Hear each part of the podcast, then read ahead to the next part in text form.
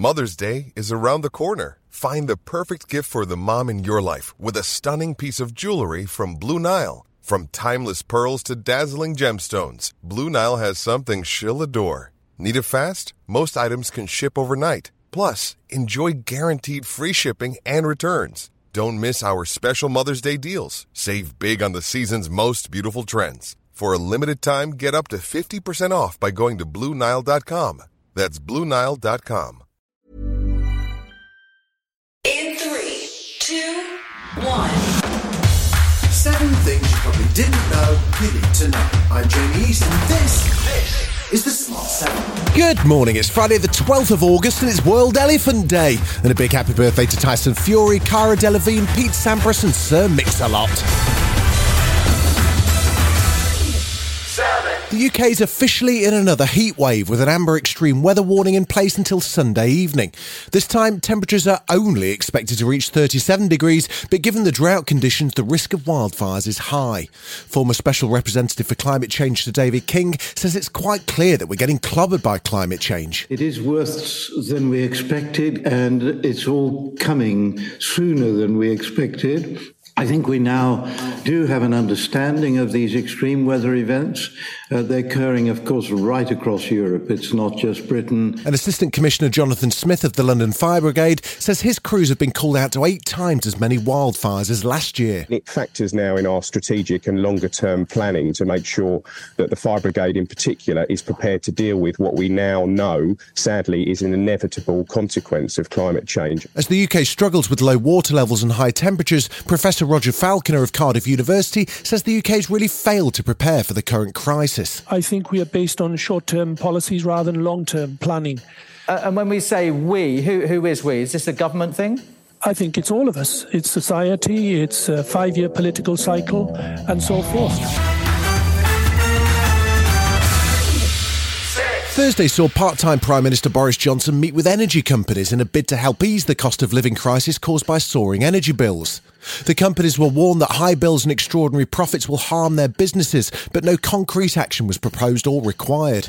The wonderfully named Derek Lickorish, the chairman of energy company Utilita, says with up to 180% increases in energy bills by the time winter hits, the government needs to act now to protect the most vulnerable. I have been calling for a social tariff to be applied for the poor and vulnerable and to have that in place by the 1st of January. And poverty and social justice campaigner the bootstrap cook Jack Monroe says it's really frustrating to see the total lack of action from the government as the leadership race continues. The government needs to be pulling together tangible and self-funding models to help people get through this crisis and they can do that because they've they've had them before. Meanwhile, Sir Ian Duncan Smith, who's on Team Truss, says there's no point handing money to everyone as any relief needs to be targeted. I don't believe that we should have handed out money across the board to lots of people like you and me, where we're not in the same predicament as people on low income.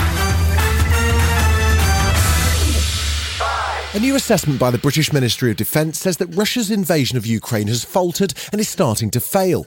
The remarks from Defence Secretary Ben Wallace came as he pledged more financial and military aid at a conference in Denmark. Ukrainian President Vladimir Zelensky was also urging Russians to wake up to the grim reality of what the wars meant for their armed forces. If almost 43,000 dead Russian soldiers do not convince the Russian leadership that they need to find a way out of the war, then more fighting is needed.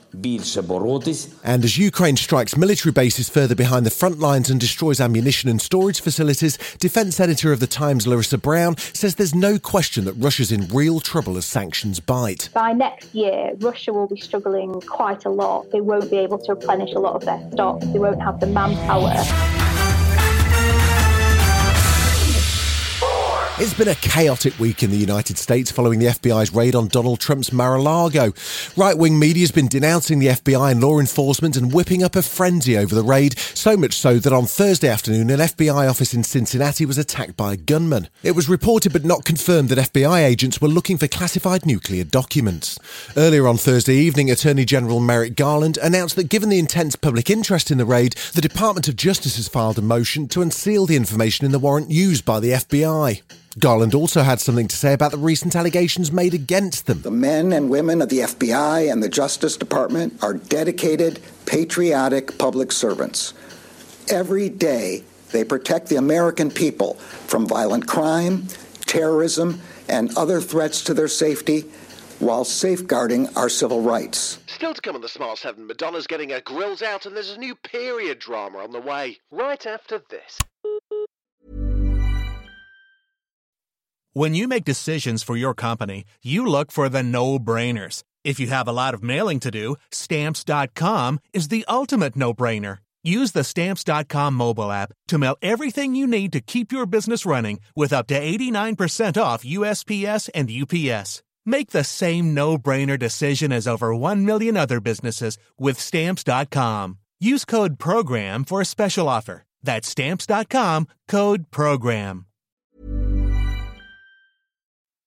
Welcome back. This weekend sees the second round of Premier League games, and Man United's new manager Erik Ten Hag is already under pressure after a home defeat to Brighton last weekend. This time, United are on the road facing Brentford on Saturday afternoon after what has been a pretty quiet transfer window for them. Other teams haven't been quite so slow to add star power, including Chelsea, who signed Raheem Sterling from Man City. He's feeling positive about his new club and their new owners. But like anything, you know, pre-season is not real. Um, but we tried to build on that, and you can see from the, the short time that we came back at Cobham, the energy, the uni- unity in the team. You know, it's probably one that you guys always hear all the, all the while. But you know, when you can really feel that going into games, and I'm, I'm really optimistic.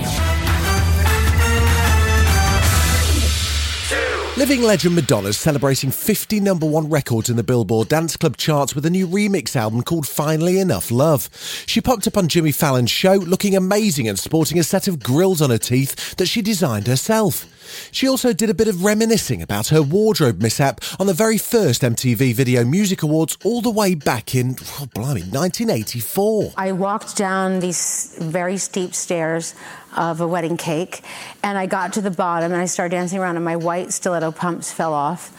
And I was trying to do like this smooth move, like dive for the shoe and make it look like it was choreography. Yeah. And uh, my dress flipped up and my butt was showing.